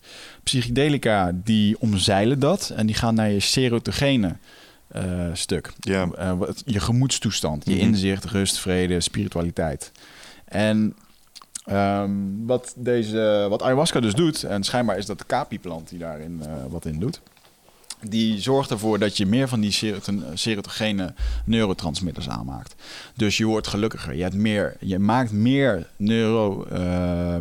neurotransmitters aan. Mm -hmm. En dat zelfs op de lange termijn, bij vaker gebruik, zou dit er dus voor kunnen zorgen dat je dus gelukkiger wordt, omdat je meer van dat soort dingen vast kan houden. Ja, je geluksknikkers komen dus. Ja, wat, uh, wat je toen vertelde van Guido Weijers met, ja. de, met de knikkers. Ja. De geluksknikkers. Hmm. Dus ja, het, het, punt wat ik probeer te maken is, misschien zijn er dan ook wel slimme combinaties mogelijk. Net zoals dat je nu stacks van supplementen kan nemen. Je hebt een pre-workout powder. Ja. kun je nemen. Kun je meer effort plegen tijdens je training. We hebben ook bijvoorbeeld eiwitten. Die zijn goed voor het herstel. Ja. Misschien kun je in dat opzicht ook wel slimme stacks maken. Mm -hmm. Nou, wat we nu dan, uh, ik ben ondertussen zijn we wat verder in dit proces en uh, uh, ben ik wat mensen tegengekomen en dat moet ook gewoon zo zijn, denk ik, die hier heel veel van weten, ook mm. chemisch gezien. En ik heb mijn handen weten te krijgen op een stuk capi-extract, waar dus de DMT uitgehaald is. Yeah. Het is eigenlijk ayahuasca zonder DMT. Mm. En um, ja, dus niet dat je de visioenen krijgt. Ja, en daar pak je twee of drie druppels van. En dan heb je dus het, uh, een, een, heel erg bijzonder effect. Daar kun je dus mee microdosen. En um, uiteindelijk hebben we daar eens over na zitten denken. En uh, we hadden langer de droom om een, een internationaal supplementenmerk uh, te lanceren. Um, we gaan dat stofje even niet noemen trouwens. Hier. Nee, nee, dat is top secret. Maar... Het is top secret. Maar Michel heeft nu het flesje vast. Onze testsample. Ja, en, en, dit is wel grappig, want wij moeten dus ook zelf testen. En ja, laten we wel wezen, wij zijn hier biohackers in, we zijn hier voorlopers in. Er, Mhm. er is wetenschappelijk beperkt onderzoek naar dit. Klopt. Um, kijk, ik doe, het, ik doe het vanuit mijn wetenschap dat ik weet dat duizenden stammen dit al duizenden jaren doen en hiermee werken. En dat dit veel voordelen heeft en dat er gewoon veel onderzoeken zijn. De onderzoeken die zijn gedaan, die zijn hier erg positief over. Um, wat we willen doen is een uh, no-otropica maken. En dat is je spreekt het goed uit nu. Dat is, ik spreek het nu goed uit. Ik heb op mijn vingers getikt nadat ik drie jaar lang nootropica had gezegd. Nootropics. Uh, maar het is dus nootropica, wat supplementen zijn voor je brein. En uh, ja, daar uh, zitten we voor te kijken of dat wij een nootropica kunnen maken... wat een onderdeel van ayahuasca in zich heeft. En nou goed, we hebben dit zaterdag geprobeerd. Um, ook nog eens een keertje in combinatie met de nodige cannabis. En damn man, daar komt die roadmap wel vandaan. dus uh, uh, ja, beschrijf jij eens hoe jij dat ervaarde. Nou, sowieso even de ervaring zonder. Uh, cannabis was um, een soort, ja, hoe zeg je dat? Jeetje, dat klinkt heel deftig. Cere cerebrale helderheid. Dus een soort lichtheid aan de voorkant van je hoofd. En ik weet nog dat we eh, dit weekend eh, zo'n roadmapje maken. We, we, doen er wel heel makkelijk over, maar dat is best wel een ei leggen. Ja. En we hebben ook best wel pittige discussies met elkaar gehad. Ja. En wat, wat het voor mij heel erg deed, was het me even boven mijn gevoelsdynamieken zetten. Mm. Want wij zeggen dingen tegen elkaar. ego gaat ook aan op sommige momenten. Ja. En um, wat, het, wat het heel duidelijk deed, is me laten zien van... ja, ja, maar dit is een... E dit punt wat je hier aanbrengt is ego. Dat is bullshit, draag niet bij, laat gaan. Laat, en, en wat het me liet doen is in een gesprek ervoor kiezen... om een bepaalde gespreksdraad te laten gaan... omdat er eh, toch geen energie uit zou komen. Het zou alleen maar energie wegslurpen. En dat is niet wat je wil, want je, we willen naar een mooi concreet product toe. Ja. Zeg maar. En uh, wat het heel... De, ja, het liet me daar heel grappig naar kijken zeg maar even iets meer op afstand. Want het was wel, ik weet nog, uh, deze meneer die rampte gewoon uh, twee van die, uh, van die druppels in, best wel sterk. Ik denk, nou, ik doe dat iets, iets rustiger, gewoon even een druppeltje op mijn vinger, ah, even, even onder mijn tong. En um, het was pretty instantaneous. Mhm. En je voelde ook wel een kleine head rush Ja. in eerste instantie. Dus deze dosering moet niet straks in het uiteindelijke Nee. product, want dat is gewoon te sterk. Ja. Uh, maar je kon het echt heel goed merken. Het was echt noticeable. Ja. Dus uh, ja. Ja, ik vond het ook wel cool. En ik vind het wel mooi. We hebben echt een, uh, een kick-ass designer hiervoor. Hier zijn we eigenlijk al drie jaar mee bezig. Ja. Om zoiets te kunnen manifesteren. Maar we wisten nooit precies wat. En uh, nu hebben we dan uh, ook de middelen. We hadden altijd die droom van die ene designer. We kunnen we dat doen. Dus daar hebben we op een gegeven moment nu de samenwerking mee aangegaan. Gewoon om dit te lanceren. En we hebben ook maar gewoon één kans om dit goed te doen. Maar als dit uh, gaat lukken, dan zijn we de eerste nootropica die um, een, een, product neer kunnen zetten wat een afgeleide is van ayahuasca. En uh, de combi die we daarbij gaan maken, waarbij je bijvoorbeeld wat meer focus kan krijgen. Of, nou, dat gaat wel gaat een bijzonder iets worden. Ja. ja, en dat is ook de route die ons nu voor ligt en waar we mee aan het testen zijn. Ik bedoel, nou ja, we combineerden het ook dit weekend met cannabis. We willen kijken wat het doet met THC, we willen kijken wat het doet met CBD. Uh, maar uiteindelijk willen we ook weten wat het doet met een aantal andere dingen die, waar we ook enthousiast over zijn. Bijvoorbeeld, zoals bijvoorbeeld Chaga of Lion's Mane of Ja. Cordyceps. Weet je wel, wat ook hele Paddenstoelen, uh, ja, paddenstoelen die uh, mogelijk synergetische werkingen kunnen hebben met elkaar. En nou ja, die jongen die, die ons hierbij begeleidt, die is echt een specialist als het gaat om paddenstoelen en schimmels en dat soort dingen. Dus die, die neemt ons daarbij mee aan de hand. Dus dat is wel. Uh, Ja, dat, gaaf, ook, man. dat hebben we nodig. Maar het is, het, is, het is super cool, man. Ook inderdaad die paddenstoelen en zo, joh. Het is zo wazig. Je, volgens mij vertelde jij dat, dat een paddenstoel Mm. meer overeenkomst heeft met een dier dan met een plant. Ja, dat klopt. Echt, eh, mushrooms can do anything, man. Ja, en dat het, het zijn van die grote. ehm, ik, ik, ehm, ik, ik ben er een, eh, eh, ik ben er wat over aan het lezen. Ik wilde eigenlijk eens een keer wat over gaan schrijven, omdat het zijn eigenlijk best wel fascinerende. Ja, hoe zeg je dat? Ja, het zijn, het zijn geen planten, het zijn geen dieren. Wat noem je dat dan? Micro, micro-organismen. Ja, Ja, het zijn, het zijn schimmels en ze zijn aan elkaar gekoppeld. En het heeft elementen van, eh, van dierlijk leven in zich, maar ook elementen van eh, plantaardig. Het schijnt een van de oudste levensvormen te zijn, ook op deze planeet. Ja, er zijn ook van die fossielen gevonden van paddenstoelen van 7 meter hoog en zo. En eh, dat Ja. avatar shit is geen... eh, Het is no joke, man. Dat, Nee. dat was, weet je. En ehm, nee, je moet natuurlijk ehm, niet vergeten dat een van de dingen waar onze maatschappij redelijk zwaar op leunt, is onze medische wereld. Hmm. Antibiotica. En ik geloof dat de allereerste antibiotica werden gemaakt van ja, ja, schimmels en zo, dat soort dingen. Dus ook daar ondersteunen ze ons ongelooflijk. Ja. Dus ik vind, dat, eh, ja, ik vind dat fascinerend. En ik denk dat dat eh, misschien nog wel een van de meest onontgonnen gebieden is als het gaat om eh, medische wetenschap. Ik denk Ja. dat je daar echt nog een heleboel kunt halen. I agree, man. Daar, ja, dat vind ik wel lachen. Een leuk pad om te bewandelen. En, het is gewoon pionieren, man. En ik vind het leuk, weet je. Ja, nou, wat mij wel aanspreekt aan dat microdose is dat het eigenlijk het combineert een stukje, zeg maar, ze proberen te optimaliseren. En ze, ze, eh, ze zijn niet bang om alles wat daarbij helpt aan te grijpen. Want als jij tien jaar geleden had gezegd: ik ga LSD nemen voordat ik naar het werk ga. Hadden mensen je echt heel vaag aangekeken. Van, wat, weet je dat wel echt heel zeker? Eh, en eh, daar is nu een, eh, een cultuur en een soort eh, omgeving waarbij je dus volledig kunt experimenteren met alles wat werkt voor je. Ja. En ehm, wat ze ook doen zijn, is eh, transcranial simulation. Zetten ze van die elektroden op de kop, zeg maar, om meer concentratie te krijgen. Ja, ja. En sommige mensen, voor sommige mensen werkt dat. Dave Asprey is daar ook een hele tijd heel druk mee geweest.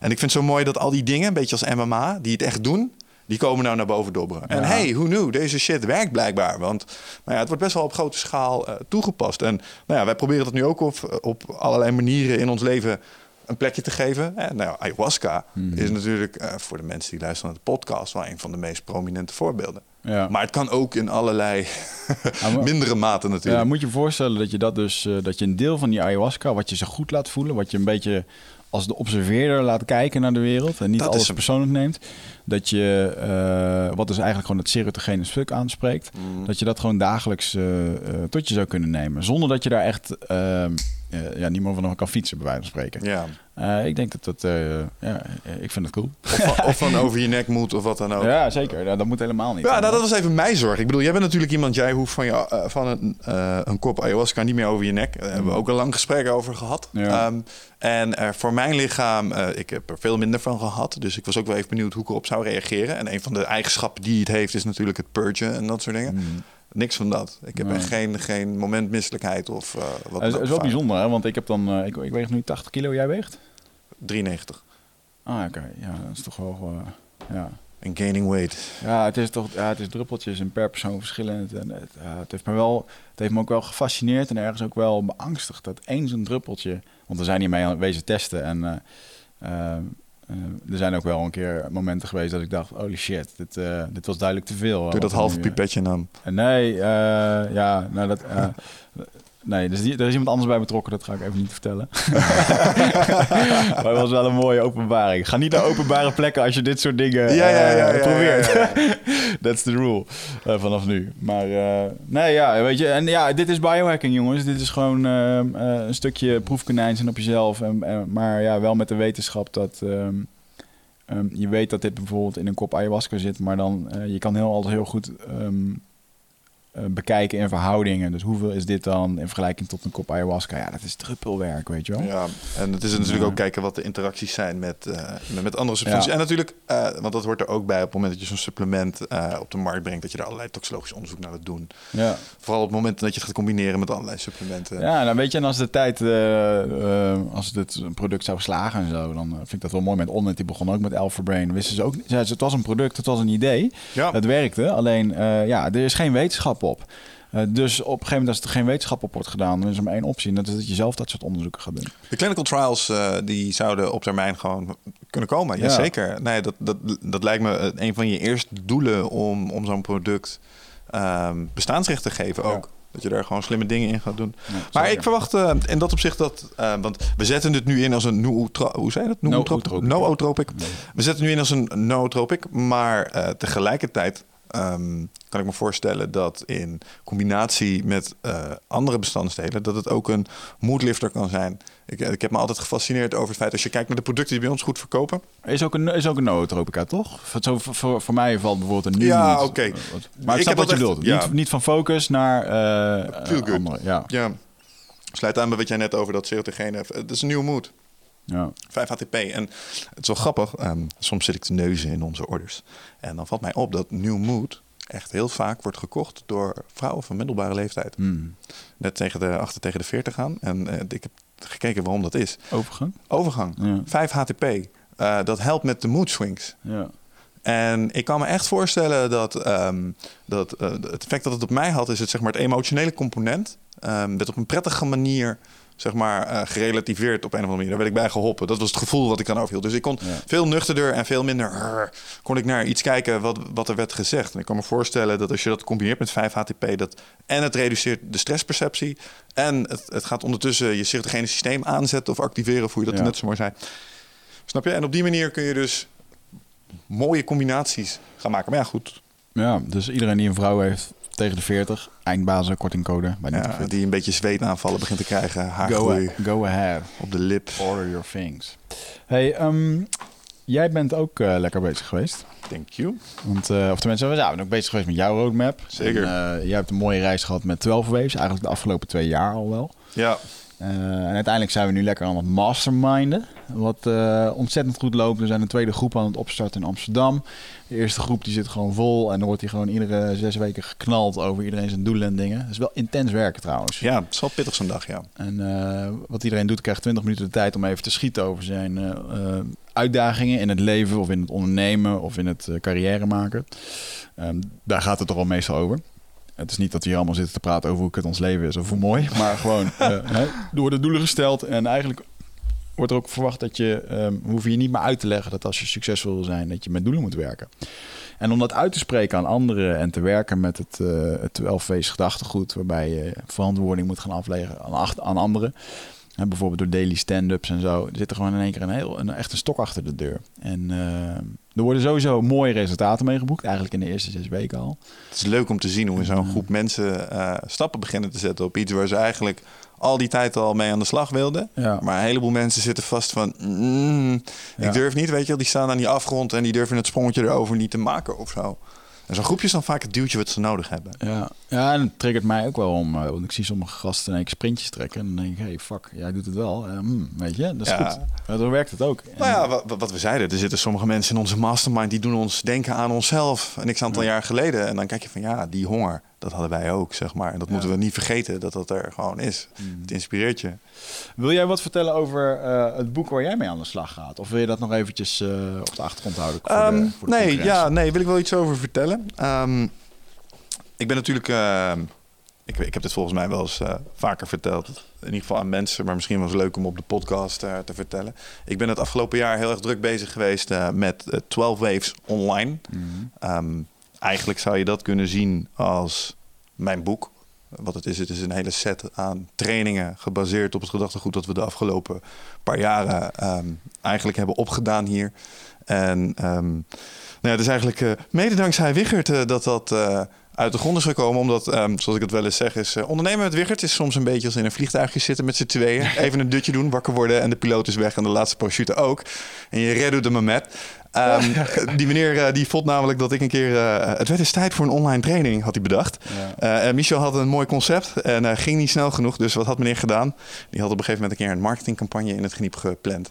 En ehm, we zouden gaan starten met 12 Waves online in juli. En dat kondigde hij in mei aan, zonder mij daarover te verwittigen. En Toen kwamen de verkopen. toen werd het plots het een en ander verkocht. en toen moest ik gaan leveren.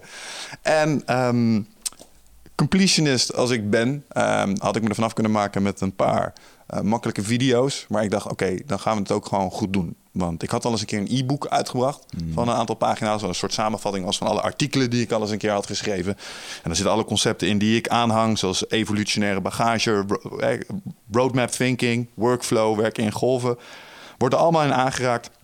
Maar er zaten nog onderdelen in waar ik dacht, nou, zeker met dat je die video's aan het maken bent. En je bent al die online trainingen ben je aan het inspreken. denk je, ja, dit moet ik nog vertellen en dit moet er nog bij in. En dat zou ik nog moeten benadrukken. Dus ik heb inmiddels een hele lijst met allerlei dingen die ik er nog aan zou willen gaan eh, toevoegen. En eh, ja, dat is eigenlijk een beetje hetzelfde verhaal als, eh, als jij in dat opzicht. Het is nu tijd om het allemaal samen te gaan voegen en er eens een keer een mooi echt boek van te gaan maken. Ja. En ik ga dat eh, parallel doen met een ander project. En daar komt iets samen, eh, wat jij ook al eens een keer ehm, eh, hebt gezegd. We hebben een heel mooi plannertje. Zeg maar, dat, dat had jij toen, weet je dat nog? Dat je dat vertelde, die productivity planner.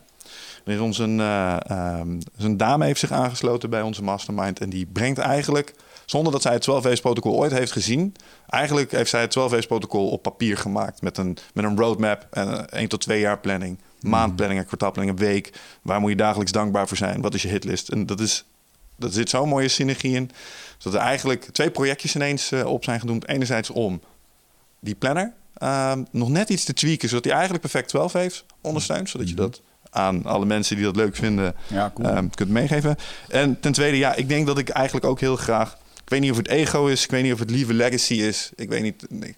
Als ik het heel netjes zeg, eh, zeg ik: ik wil common sense, common practice maken. Ik wil gewoon dat iedereen zijn gezonde boerenverstand gaat gebruiken Ja. als het gaat om zijn dromen najagen. Maar we hebben ook gewoon alle twee fucking hard te dromen om internationaal op een podium te staan. En gewoon te knallen met onze ideeën goed. Ja, Toch? Ja, maar is dat dan, ehm, ja, maar is dat dan omdat je graag op die spotlight staat? Of is dat gewoon omdat je iets te brengen hebt? Beide. Ja, Soms meer mensen bereiken. Het is gaaf om op een podium te staan. Wauw man, als je, weer, als je verandering in de wereld kan brengen door je verhaal. Eh, wat is er dan erg dan dat je dat erg vindt? Om, als ik straks een keer ergens op een TEDx-podium sta, wat een van de doelen is. Ja man, dat is, dat is cool. Ja? Dat is vet. Kan- ik daar bereik je heel veel mensen mee. ja, maar ik denk dat je dat alleen lukt als je iets bijdraagt. Zeker. Nou, dat dus. En ik denk dat we inmiddels eh, een, eh, een gedachtegoed hebben dat rijp genoeg is om meer als alleen maar een e-book te zijn. Eh, en ook gewoon, gewoon ook om, om het eens in je handen te hebben. Weet je, dat maakt het lekker concreet. Ja. Dat vind ik hartstikke mooi. Ik denk ook dat ik dat wel, eh, dat ik dat wel kan. En nou ja, als je kijkt naar onze eigen roadmap. Ik bedoel, we hebben hiervoor natuurlijk ook met roadmaps gewerkt. En Mhm. eh, we hebben in die eh, roadtrip natuurlijk ook stilgestaan bij een aantal successen die we hebben gevierd. En als we het ooit zouden doen, onze individuele boeken schrijven en die masterminds verder uitrollen, en, dan was het nu. Want een van de dingen die we graag wilden was een soort passief inkomen gaan genereren vanuit Nutrofit. Om je handen vrij te hebben voor eindbazen, 12 waves, sacred truths, weet je wel, die dingen. Dus het is nu ook gewoon eh, het moment om te doen. En daar, daar kleeft ook een soort van verplichting aan. Als we het ooit deden, was het nu. Ja, En dat, dat voel ik ook echt zo. Dus eh, Je kunt ook niet anders, man. En dit, ook dit, een beetje non-dualistisch gezien, dit gebeurt nu gewoon, omdat het ja, zo gebeurt. ja. Zo zie ik dat ook. En eh, weet je, het feit dat ik eigenlijk een half jaar niet echt... Ik heb wel een beetje aan mijn boek gewerkt, maar ik voelde het gewoon niet echt. Nu heb ik gewoon het gevoel van, nou, nu is het moment om dat lekker te doen. En ehm, eh, het succes van, eh, van de masterminds en dat soort dingen bewijst gewoon dat het, eh, dat het werkt. Dat je iets in handen hebt wat, ehm, ja, wat even gekristalliseerd, of eh, eh, hoe noem het? Gekristalliseerd mag worden. Ja. Uitgekristalliseerd mag worden. Ja, het manifesteert zich ook. Ja, en ehm, eh, ik denk dat je- ja, ik denk zeker dat je daar echt heel moois in handen hebt, man. En ik vind het ook leuk om hier op kantoor te zitten met die gasten. Dus mocht je nog interesse hebben om in een mastermind te komen, Yes. is het 12ways.com volgens mij. Hè? Nou, in dat kader, ehm, ja, we gaan ehm, best wel snel in Nederland. Op, de, op een aantal plekken zitten, zijn we nu goed vertegenwoordigd. We zijn alleen nog wel op zoek naar mensen die eh, potentieel een dergelijke mastermind zouden kunnen voorzitten. Let op, dat is wel een bepaald profiel.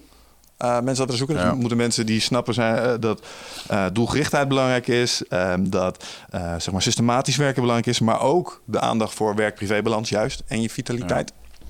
Ehm, maar wat ik merk is dat we heel goed vertegenwoordigd zijn in het midden en in het zuiden van Nederland. En dat we in het noorden een klein beetje achterblijven. Onze meest noordelijke chapter, dat is trouwens wel leuk, dat is ook een nieuwtje voor jou. Ehm, dat wordt Zwolle. En die gaat eh, worden voorgezeten door niemand minder als Bas Willemsen. Ah, Van, eh, ja, voormalig van Overload. Is eh, voor zichzelf verder gegaan. Heeft hier in de studio gezeten. En heeft nu een aantal masterminds bijgewoond. En was dermate enthousiast dat je dat van... Wauw, dit wil ik ook. En eh, die gaat ook een aantal van deze clubjes eh, runnen in eh, Nederland. Dus dat is, dat is hartstikke mooi. Ehm, dat brengt me even bij een van de dingetjes eh, die we tijdens onze eh, roadtrip hebben besproken. Waar we allebei heel veel energie van kregen. dat is het kabouterrestaurant. Dat kabouterrestaurant was dat. Misschien moet je dat idee nog even pitchen trouwens hier. Ja, is dat een goeie? Ik heb niet meer Nou, zoveel nee, tijd, echt- Ik moet zo meteen een... Nee, eh, ik nee. moet over een kwartiertje weg. Lukt dat nog dan? Nee, dan gaan we het nu hebben over het andere ding. Namelijk eh, de grote eh Wigget en Michel show. A.k.a. Ah. de grote eindbazen show. Het wordt lachen, ja. Ja, wat hadden we bedacht? Wij eh, wilden heel graag een evenement doen en ehm, we zitten, langer te kijken. Wat is nou een goed evenement? Ik zou heel graag nog een keertje een carré willen, vol willen hebben en dan met allemaal eindbazen die 20 minuten even praten en zo. Perfect. Nou, carré is misschien wat... eh, ja, dan zit het toch klein te denken misschien. Misschien toch te groot. Nou, anyway, in ieder geval maakt niet uit waar het is. Maar wat we heel graag willen doen... We gaan de grote Wigert en Michel show... Of de, ja, de grote eindbazen show, zo gaat het ook heten. Die gaan we organiseren. En het wordt eigenlijk een, eh, een stuk... eh, ja, een beetje stand-up comedian-achtig iets. Gewoon een show die Michel en ik aan elkaar praten... waar we zelf ook ons eigen praatje doen. En dan willen we een aantal eindbazengasten... eh, willen we daarin betrekken. Ehm, we gaan- doen nog maar even geen namen noemen. Voor, eh, maar goed, dat die dan bijvoorbeeld 20 minuten een invulling geven en, en praten over een bepaald thema. Dan denk ik dat dat. eh, Denk aan een eh, vlotter TED, eigenlijk. TEDx, TEDx is, eh, is vet, weet je wel. Om ooit op een TED-podium te staan. Dat is Ja. denk ik voor ons allebei wel een ambitie. Dat Ja. moet ook zeker gebeuren. Maar TED heeft tegelijkertijd een air van... Het is heel serieus. Ja, neemt zichzelf eh, ernstig. Ja, ja, en daar kun, je geen, eh, geen, daar kun je geen grappen mee uithalen. En Nee. ik denk dat, dat, dat iets wat wij erin kunnen leggen voor onszelf... is dat Daar- het daar- TED kon zijn met, met, met iets meer een knipoog misschien. Bij Ted zou je niet gemicrodosed op het podium kunnen staan. Bij onszelf. Graag zelfs. Delen. Dat zou mooi zijn. Dan zit, dan zit iedereen die dit nu luistert, die zit straks die show te kijken en denkt... Zou die high zijn? Ja. Hij is high as fuck. Kijk die Michel dan. Zo, zo kijk ik ook naar Joe Rogan. Ja, ja, ja. Die komt op die podium op en vaak zegt hij het ook nog. Dude, I'm high as fuck. En dan begint hij gewoon twee uur lang te praten. Dus eh, het kan wel. Maar zeker man, ik, ehm, ja, dat lijkt me lachen. En dus even kijken welke eindbazen we daarvoor kunnen trekken. En ehm, eh, wat me ook wel cool lijkt. Ja, en dat gaan we gewoon eventjes doen. We gaan vast eventjes een, eh, een pagina aanmaken bij ons... waar mensen zich een e-mailadres kunnen achterlaten of dat Ja. er interesse is. Die maken we wel eventjes aan. En, we- en dat, planten we eventjes op de voorpagina van Eindbazen. Ja. En dan, eh, ehm, dan kun je je daar opgeven als je interesse hebt. En dan eh, voor de early bird korting of zo voor kaartjes. Ik, eh, ik weet niet hoeveel mensen, lijkt me leuk. 150 is wel het minste wat we willen hebben in de Ja. zaal. Maar als het er meer kunnen worden, is het ook helemaal top. Leuke toevoeging nog. ehm, die we, een, een idee waar we ook mee lopen te spelen is dat los van de 20 minuutjes praten, om uiteindelijk de mensen die we hebben uitgenodigd ook nog even op het podium te zetten in een soort van panelvorm. Gooi je allemaal microfoon door en dan doen we een soort live podcast in combinatie met het publiek. Dus een combinatie van vragen en input vanuit Ja. de sprekers. Om gewoon nog een, eh, nog een half uurtje, drie kwartier gewoon een, eh, een leuke live eh, podcast op te nemen. Ja, ja. Ik denk dat dat ook het moment wordt waar ik voor het eerst met een, op het podium sta met een toy. Zou mooi zijn. Ik hoop toch wel iets eerder. Ja, ja, ja, weet ik niet. Of ik met die. Ja, ik, moest, ik moest wel heel erg lachen. Ik heb heel erg. ehm, eh, ik, heb, ik heb echt gezien in die jungle, in mijn ayahuasca-ceremonies, dat ik op een podium sta met die toy. En alleen niet die met? Niet met die toy op mijn hoofd. Oh. En maar gewoon langs me op een soort ding, wat dat ding mooi overeind houdt. En dat is een mooie verhaallijn. Dus ik zat dat te vertellen tegen Marieke. Zo van, ja, maar toen met die toy ga ik gewoon op het podium staan met die toy. En zij bleef echt gewoon stil. een soort van afgunst, weet je wel. Zij zo, ga je echt praten met die toy op je hoofd? Moet je dat voorstellen, weet je wel? Hoe serieus word je dan genomen? Mooi. Ergens is het ook wel weer scheid aan de wereld. Maakt ook niet uit. Ik, ik zou nu eigenlijk gewoon bij wijze van principe elke show afsluiten met die toy even op je hoofd. Ah, dat, nou, dat zou wel kunnen. Schatje, want, deze waarschijnlijk, als je dan uiteindelijk zegt van dat is uiteindelijk, eh, uiteindelijk gaan we naar die toy. Dat mensen zeggen, eh, doe hem op. Dat heus al een keertje te horen krijgen. Maar fuck it man, I'm proud to wear it. Nice. Dus, eh, I think that's a nice uh, ringer to sign off on. Ja, we moeten dit weer. vaker doen man. Dat Ja. is wel lachen. Ehm eventjes over nieuwe gasten die nog komen. We krijgen wel een paar coole gasten. We zijn bezig met Humberto Tan. Dat is even wat lastig om te schedulen met eh, gasten. Eh, Marianne Thiem komt van de Partij voor de Dieren. zeggen. Fucking cool.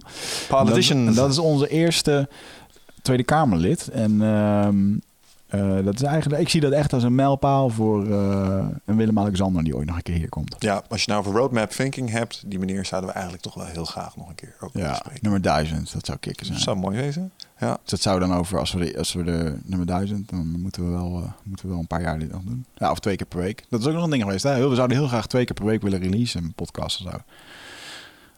Want eigenlijk is het gewoon wat gek dat we dit gewoon kunnen doen voor onze... Je leeft hier gewoon van ook. Toch lachen.